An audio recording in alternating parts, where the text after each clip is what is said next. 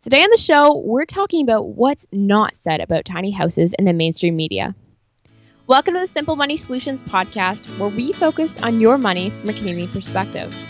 This podcast is produced weekly and released every Monday. Show notes for every episode can be found at livelifesimple.ca. Now let's get on with the show. Hey everyone, I'm your host Courtney, and as always, I'm joined with my co host Trevor. As mentioned in the introduction, today we're talking about what's not said about tiny houses. So, today in the media, we're seeing so much of tiny houses. We see documentaries about it, we see it on TV, we see news articles about it. Everyone is moving into a tiny house. This trend is huge. But today, we want to do a little debunking on maybe some downsides that aren't really showed when people take on the idea of wanting to live in a tiny house. So, Trevor, before we launch into today's news article, can you define for our listeners what a tiny house is and a little bit about the movement? The tiny house movement is a description for an architectural social movement that advocates for living simply in very small dwellings. And a tiny house is really defined as something under 500 square feet. And uh, that sounds amazingly small. Uh, we're going to have links to some of these tiny houses uh, in our show notes. But uh, a, a tiny house, a 500 square feet, in a lot of cases, that's smaller than a motorhome, just to put it in perspective for people.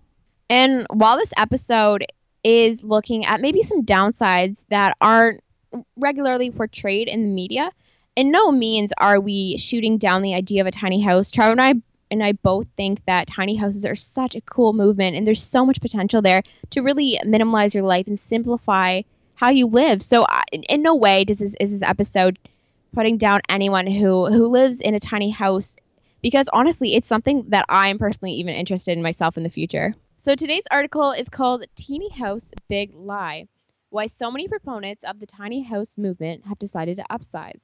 This article is by Erin Anderssen and it's from the Globe and Mail. In Erin Anderssen's words, as we were packing up our cottage last summer, my 14 year old casually observed, It's good we're leaving while we still like each other. For 10 weeks of that year, my husband and I, along with our two sons, lived blissfully in Nova Scotia in a two bedroom A frame that measures roughly 320 square feet, accounting for the sloped roof. We sleep in the loft upstairs, which adds about 80 square feet. This puts our cottage within tiny home range, making us part time members of a high minded, green friendly, cost saving movement to live small in a world of supersized mansions. As with many other tiny home dwellers, we use a compost toilet. We bring in our own water by boat, take sun heated showers outside, and cook on the barbecue. On rainy days, we convert the dinner table into a ping pong table. I could leave it at that with my eco mom credentials secured, my brood stuffed in a birdhouse with the walls closing in. But that would be cheating. Our front view is the open ocean, as big and expansive as it gets. Our sun drenched dock is as large as the cottage floor, a perfect workspace. We regularly head over to Grandma's house for laundry and jacuzzi. There's nothing a tiny home inhabitant appreciates more than borrowed plumbing. Our boys spend their weekends at sailing camp, for a tiny house, it's big living. But could we stay there, crammed together year round through fall storms and winter weather? Assuming, of course, we have insulation. Could I handle 12 months of banging my head on the roof when I wake up in the morning, clambering down the loft ladder in the dark, having no place to read in private while cabin fever sets in? Talk about the fastest family trip to Paradise Lost. We're far from alone, although you don't hear much about the people who shutter their tiny houses among all the upbeat stories with perfectly staged spreads, or those two HGTV building shows, Tiny House Hunters and Tiny House Big Living. You too can live small in an oversized world. The arbiter for tiny homes suggests it's the next best trend in four walls. Certainly, the motivation is hard to fault. As society, we've been urban sprawling to our detriment, wasting energy, space, and interest on sky high mortgages. And we could definitely kick the knickknack habit. But how small can we shrink without wreaking havoc of, havoc of a different kind? Are tiny homes really sustainable? Maybe not so much, at least not for everyone. Remember that couple featured in the documentary Tiny, which depicted their tiny home's construction and extolled the minimalist lifestyle? They parked the end result in a field in Colorado and never lived in it together full time. In a blog, they explained they left this out of the movie so as not to spoil the experience of seeing that story unfold on screen. You may also recall Carrie and Shane Carberry, who were featured on TV shows and in newspaper articles for bonding in their tiny home. They lasted 18 months before they decided it was too small and moved into an apartment. Many more owners rent out their tiny homes or use them only as weekend getaways.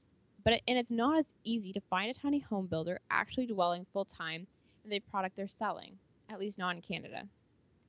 To be fair, the people abandoning their tiny homes aren't trading them in for McMansions. Their fallbacks are still small by modern standards. And there are certainly people who make a full time go of it, but it's not hard to find upsizers even among the movement's keenest enthusiasts. And before tiny homes and shipping container homes are considered solutions for affordable housing in cities, that should give urban planners and policymakers pause. After all, it's one thing to live by choice in a chic shack in a pastoral setting or a warm climate. It's quite another to be forced into a micro room without a view because that's all you can afford. What might work short term for a millennial in New York or a homeless person in California is not necessarily the answer for a single mom.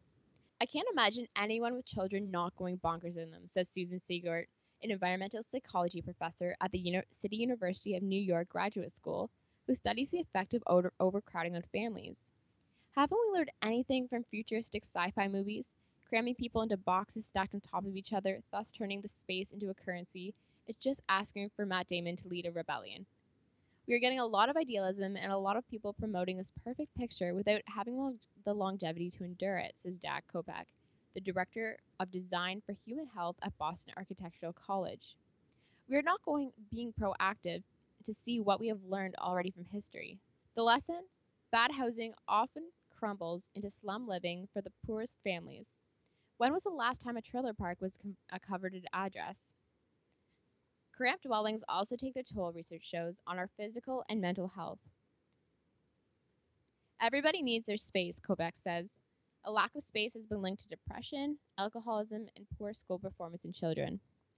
When you start going with tiny spaces, including attics and basements where there's poor light and ventilation, you are really getting into the whole reason we started having standards in the 19th century in the first place, Saegert says. In the late 1800s, community leaders realized that tuberculosis, an epidemic of misery, was spreading rapidly among workers living in packed, crumbling housing and set about upgrading standards. More recently, an Australian study published in 2000 found that even accounting for poverty, the risk of a child to contract meningitis was 10 times higher if he or she lived in an overcrowded home.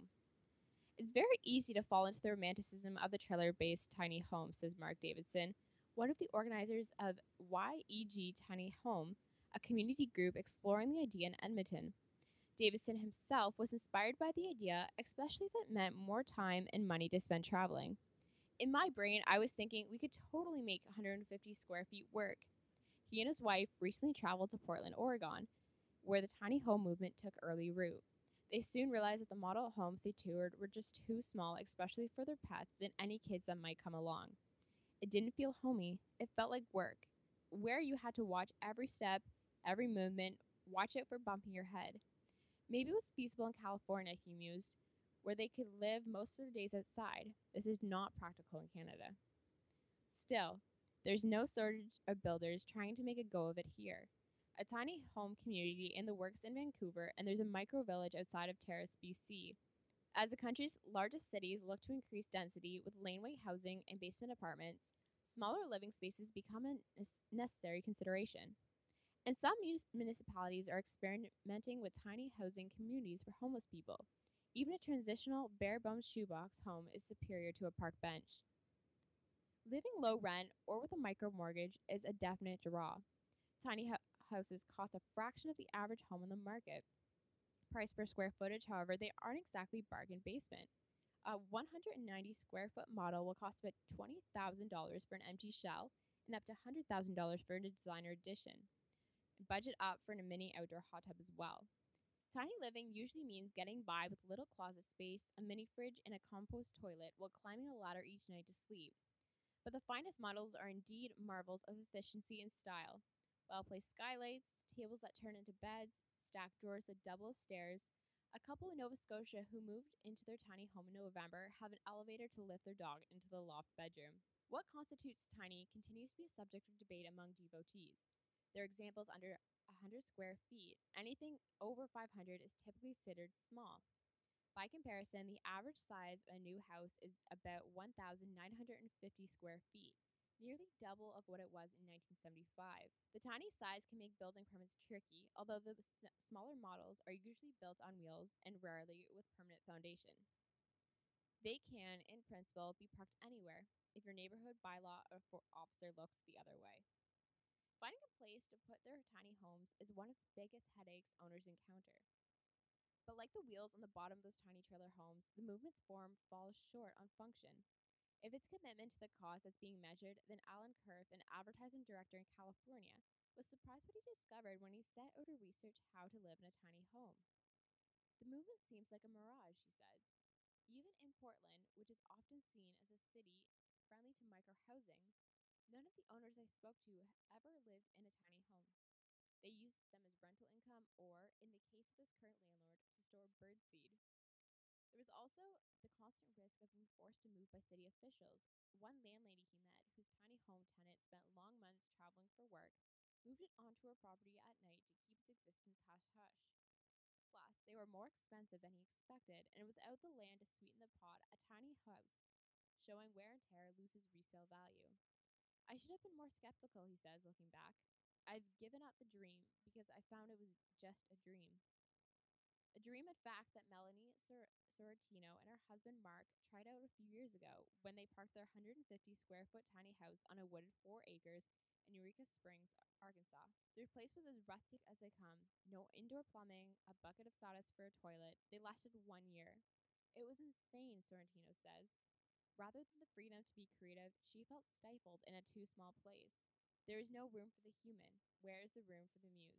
She asks. For a long time, she didn't want to admit it wasn't working, that they would have been better off putting a down payment on a traditional home.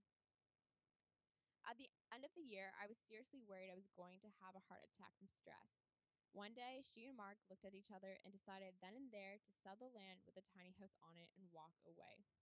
The tiny house movement is really good philosophically, but it shouldn't be whitewashed with cutesy little houses, she says. My advice for anyone looking at a tiny house or any lifestyle painted so perfectly is try to imagine whether you can grow as a human being in that space.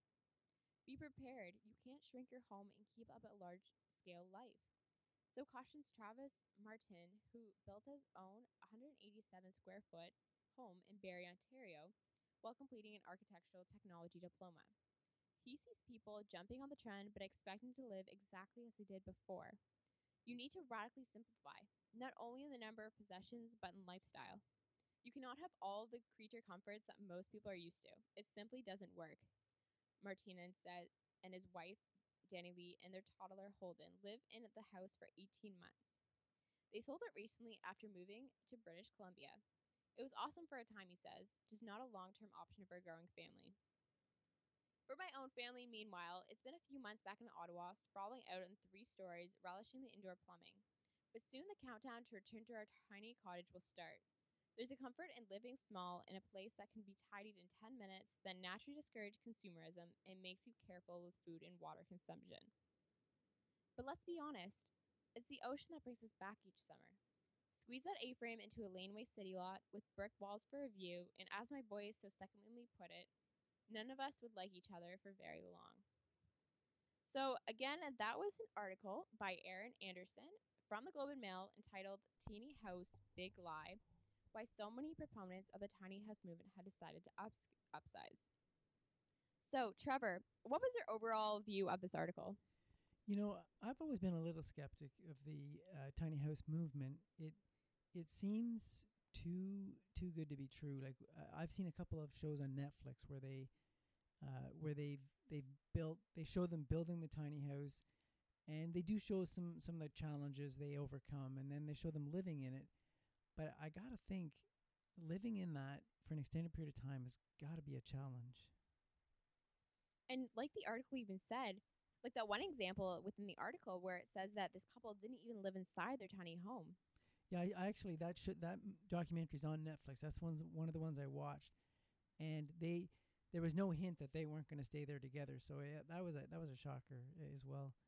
You know, I, I did some uh, sort of looking online about tiny houses, and and I just want to go over some of the the pros and cons that they, they talk about uh, online. So some of the pros around a tiny house are obviously they're they're less expensive, and they're less expensive in, in different ways. The the property tax, it's going to be less or non-existent. The cost of building it obviously is going to be less.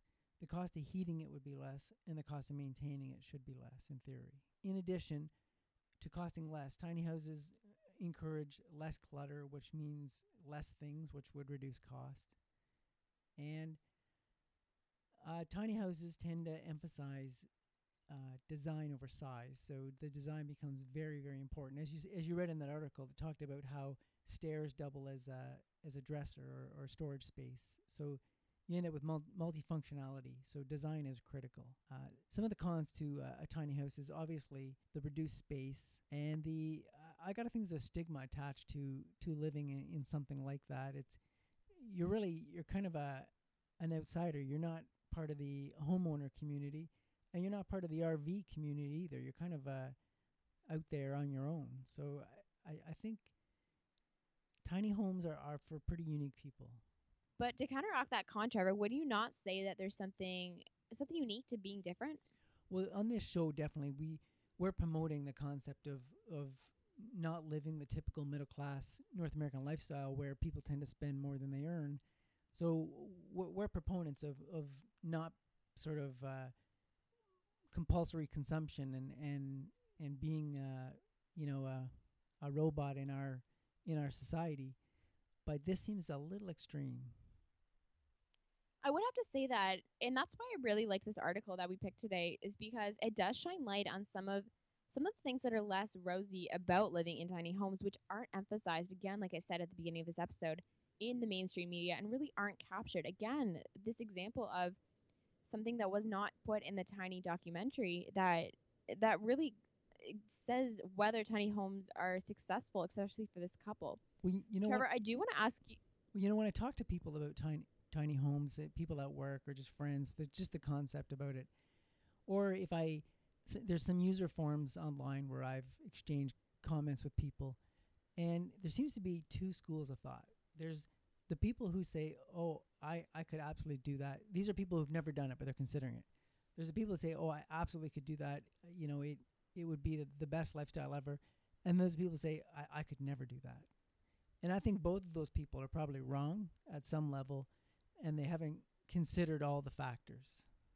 But at the same time, do you think the people who are, oh, I definitely could see myself doing that, do you think they ever really consider every nuance about living in a tiny home? Well, that's it. I think those people just haven't thought about all the day to day details of living in a tiny home. They're just they're just picturing the the good side of it. The you know the low cost, the the simplicity. And I want to say something about tiny homes. They're anything but simple. In a tiny home, there's a lot of complexity because you have a lot of things that have to be multifunctional t- due to the the small space. So it's anything but simple living. In a lot of cases, your uh, uh, your kitchen is your living room, like it's multi-purpose, and and then y- your limited source space, meaning all your possessions have to serve a lot of times multiple purposes. So you're very, it's a very complicated lifestyle, and, and it it's not sometimes uh, a little bit bigger is a little bit simpler. And that's such a good ironic point to the whole uh, whole movement's philosophy, Yeah, which that- to that- make things simpler. That is irony, right? But d- uh, you you do you see that, or is it just me? Oh no, I see that. I mean, I, I've been, I actually, my my interest in minimalism has sparked me to kind of look at tiny homes, and you see, you see YouTube videos and and other things like that, and everything is always serving a multifunctional purpose. You either have to put your bed up to bring the table down, or vice versa.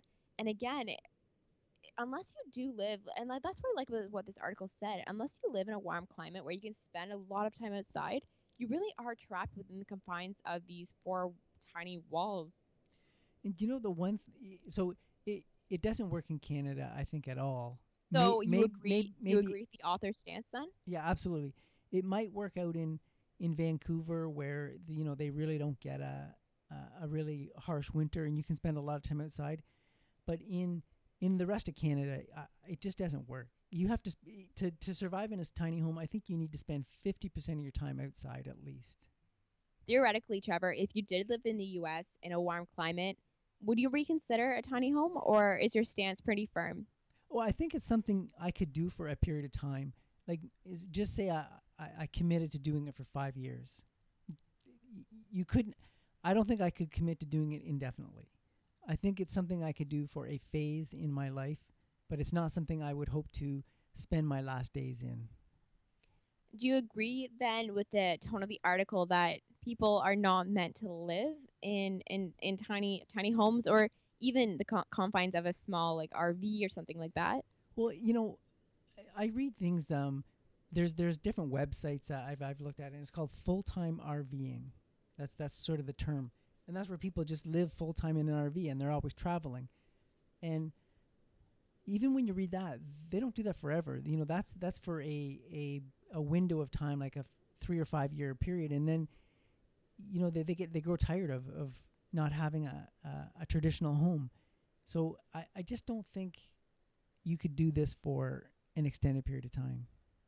I really have to agree with you that on that. On that note, I do want to say that I feel like in society we have a tendency to take the extremes, either way left or way right. So I feel like this tiny home movement is way to one side, and McMansions are way on the other side. And there's always the middle ground, and the middle ground is always the way to go, which this article really highlighted nicely in that people who have tried tiny homes and, and decide it's not for them don't move into McMansions, but actually end up living in a small apartment or, or something that of a smaller size, but a little bit more permanent and bigger than their tiny home. And so I really like that they brought this up.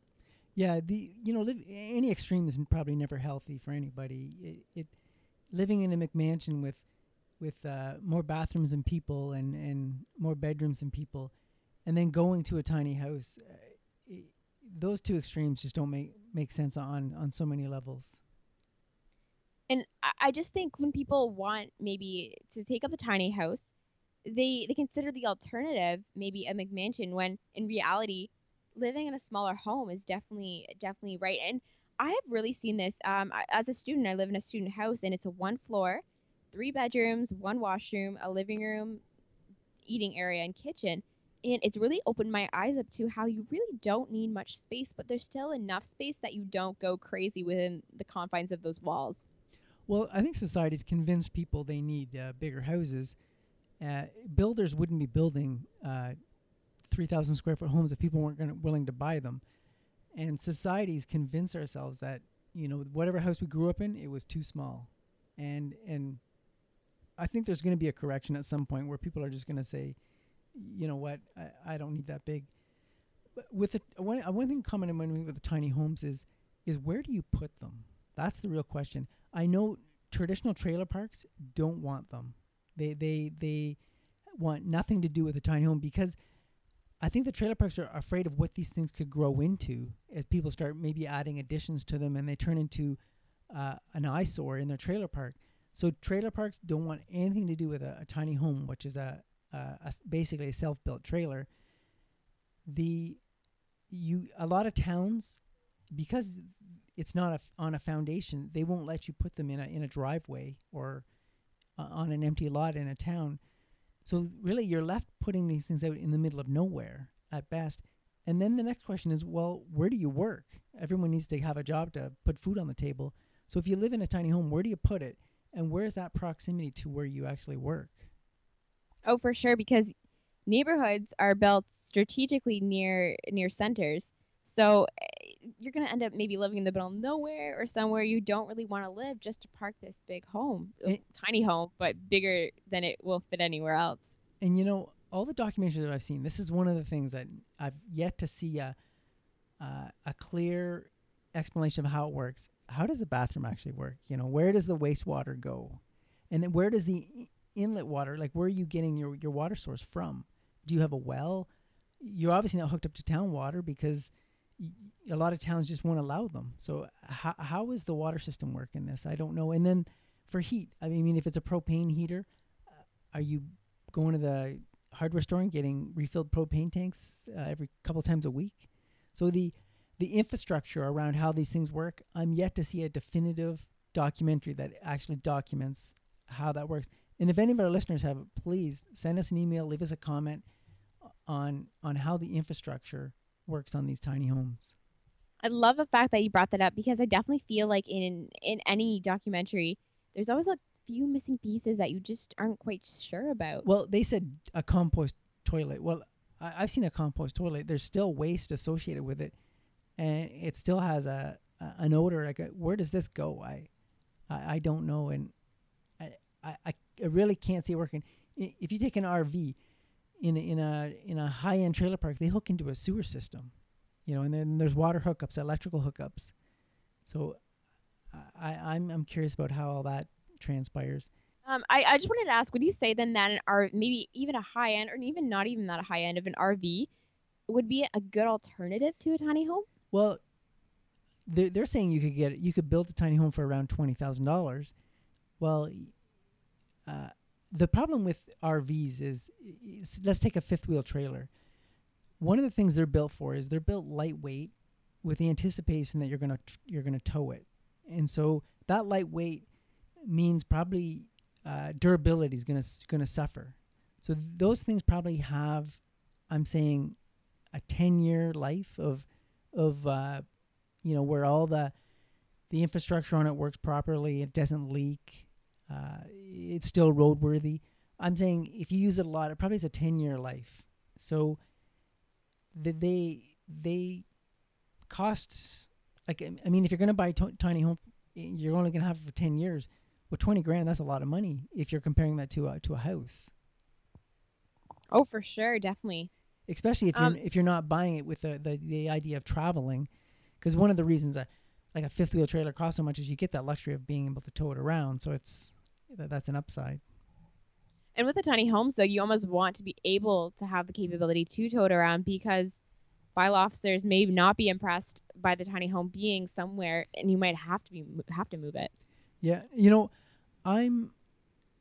I really don't. I've never seen one in a town anywhere in Canada that I've been. I've never seen one set up, so I really don't think you can actually set them up in town. If you if you see one, it is it's literally temporary. It's on its way to its final destination. I, I cannot see a, a, a bylaw in any town I've ever been to allowing it. No, I, I the same boat as you. I haven't. So I'm sure I'm sure they're out there, but more in the countryside. Trevor, a question about your the houses you've lived in or houses you've purchased that you've lived in as an adult. Do you are, are you satisfied with the amount of space that you had in each home? And is your, the next place you move to will you will you be downsizing to maybe uh, not quite a tiny home, but a smaller sized home that's just exactly what you need? Well, right now I'm in a about a 1900 square foot home, and uh, I'm pretty much an empty nester, so it, it's more house than uh, me and my wife actually need, and, and we're definitely going to downsize. But we might go through a transition. I may uh, do something radical, like try a, a couple of years of RVing, or I might rent for for a year but I'm definitely going to downsize in the next couple of years. But uh, I definitely have about four times, five times the space I, I need today. But I could never move down to a tiny house. If you read this article back when you were buying your first home, is there anything you would have done differently? Well, I, I don't think I would have went into a tiny home. It, a lot of so we talked about this before. When you buy a house, you're buying it for two reasons. One is an investment, and one is a place to live. And so a tiny home does not meet the investment criteria because there is no investment there. That the tiny home represents total expense. So uh, it's not a good place to build wealth. So I probably would have still bought a house a, as a tool to build wealth. We talked about in previous shows that forced savings by paying back your mortgage. Uh, it, they, you don't require the, the discipline to, to save the money otherwise. So I'm I'm pretty sure I would have done exactly what I what I did. I, I would have bought a house and uh, built wealth that way. So you did say you did mention a point that was in this article, which I found really interesting. It was that when you really think about it, tiny homes depreciate, whereas regular homes have the opportunity to appreciate due to inflation. You always see, if the market's good, you sell it more, hopefully, than what you purchase it for, which is something very different than tiny homes. Yeah, so the twenty they, they said it costs around twenty thousand dollars. By the time if, if you uh, if you continue to maintain that tiny home, I highly doubt you could sell it for twenty thousand dollars ten years later. uh, the the techno- technology would have passed you by for sure. I mean, they, they would have found more efficient heating sources or more efficient building materials. So uh, I think the twenty thousand dollars is just is is consumed in living in, in a tiny house. There's it's zero zero return on investment. Definitely. And to, to hit another point within this article, they talked about Vancouver and how they're they're increasing the density by people moving into basement apartments or or living living in kind of smaller quarters. So I honestly think this is a better solution in that if you do want to make a smaller footprint, if you if you do want to live smaller, just live differently. There are other options other than the the typical suburban house. Uh, so it's it's interesting to see that. Well, you know, it is getting harder and harder to find a small house. Like when I'm, I've been sort of browsing my town, looking for a smaller house to if I downsize, and the definition of a small house is getting bigger and bigger as people demand bigger houses. They just, you know, you have to buy something sixty or seventy years old in my town to find something that is what I would consider small. And, and that's exactly what this article said that, that even the definition of tiny is is is getting bigger. Well, one of the things I looked up online was uh, uh, some. In, this is uh, uh, sort of the evolution of the square footage of homes, single single family new homes being built. So if you go back to 1978, the average square footage was 1,780 square feet. In 2007, it was 2,479 square feet. In 2013, it was 2,662 square feet. So th- this is the average size new family home. That's growing That- that's at an alarming incredible. rate. Yeah.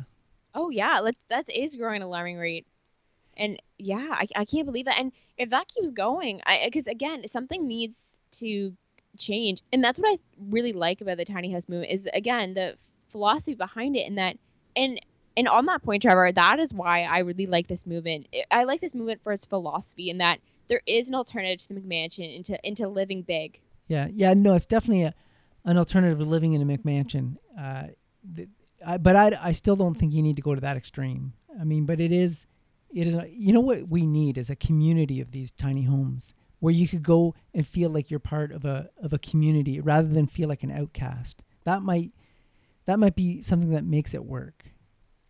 and and that is what why I think this movement or any movement, minimalism movement, any movement that is fighting against the mainstream societal norms is going to succeed because of social media and because of the the way you can reach people across the world who are also interested in this. And I mean, you go online and there's websites and forums and and Reddit. It's it, they're all filled with ideas and inspirations on how to make this movement work. And I really think this again. We've said this so many times, Trevor, that this our generation, the millennial generation, is really going to make an impact. I, I think I, I I think this is what uh, what we need. Well, it, it may be a, a strategy. I, I just don't know what stops these from being uh, turning into slums, slum housing. You know, I or, or a uh, what stops homeless people from moving in, in, in with a, a cardboard box or, or or some you know hammered together boards and calling it their tiny house. You know, how how do you? There almost needs to be some sort of regulations around this to make it work. And again, that's exactly what the article was talking about. They they did talk about how it was again a positive positive way to create housing for low income individuals. But again, I agree with you. Just with anything that's up and coming, it's so new. Any anything that Like- is new just doesn't have enough regulations around it. Well, like, what about uh, one thing they don't talk about is what about the building code? You know, there's a building code uh, on, on homes to, and it's to protect the homeowner. It's for safety. It's for structural soundness. I don't even know there's any regulations, uh, you know, codes for building these tiny homes. Maybe maybe they're not even safe. You know, if a if a storm comes along, you, you could be, you know, in danger. Oh, yeah. To that point, you have you have a team of engineers working with a a, a, a, company to build maybe a whole neighborhood of houses that are all they're all going to be fine. So uh, when you have maybe just a amateur builder building this tiny home, how do you know that it's going to be structurally sound? Yeah, no, I, and I, I think um, so. So maybe so in a warmer climate like down in the southern United States, uh, obviously it's, it's less of an issue for insulation factors and things like that. But what about uh, carbon monoxide. You know, all the the heating. In, you know, it, There's just a lot of risk. I, I, I don't. I don't think tiny homes is a is a sustainable philosophy. Definitely, and I'd like to know actually, like, if there's more successful tiny homes than not successful, or vice versa. Like, I would really like to have more transparency within the tiny home realm and really know the truth because right now it does feel like they're trying to sell the tiny home version of the American dream. White picket fence. I, I, you always see beautiful photos of these tiny homes. What's it like? What's it really like behind the smoke and mirror show?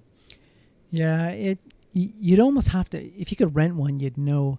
Uh, the only way I'd, I, you know, I said I wouldn't do this. I would do this if I wanted a cottage. You know, if I wanted a cottage, I'd buy a, a piece of land, have a well drilled, and I'd park uh, a tiny home, you know, on the on wheels on that that lot and call it my cottage. And maybe I build a, a, a cottage with a foundation in the future. Maybe I don't. But that's about the only circumstances I would consider uh, a tiny home myself. And that's exactly like the author of this article who who has this beautiful view and maybe because she they live in a tiny cottage while they're there they are able to get this beautiful view so i do i do agree with you from that aspect you might only be able to be in certain places because you live in such a low low cost home. Yeah.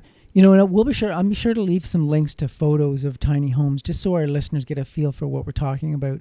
They're very attractive looking structures most of them. They're very uh, storybook looking A-frame, uh, usually done with you know nice wood uh, trim, and I mean, there's some real high quality architecture go, goes into some of these. Oh, for sure. I, I, you look at you look at one picture and you're like, yes, I definitely want to do that.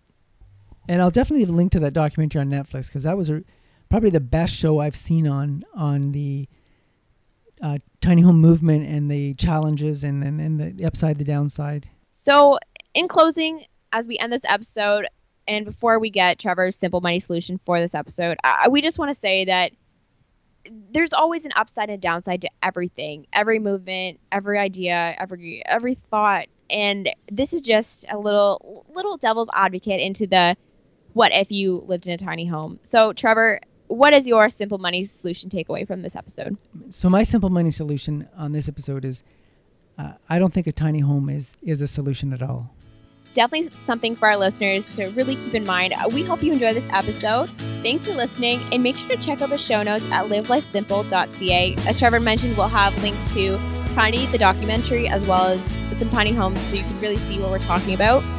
Please give this show a rating on iTunes and make sure to check back with us next week.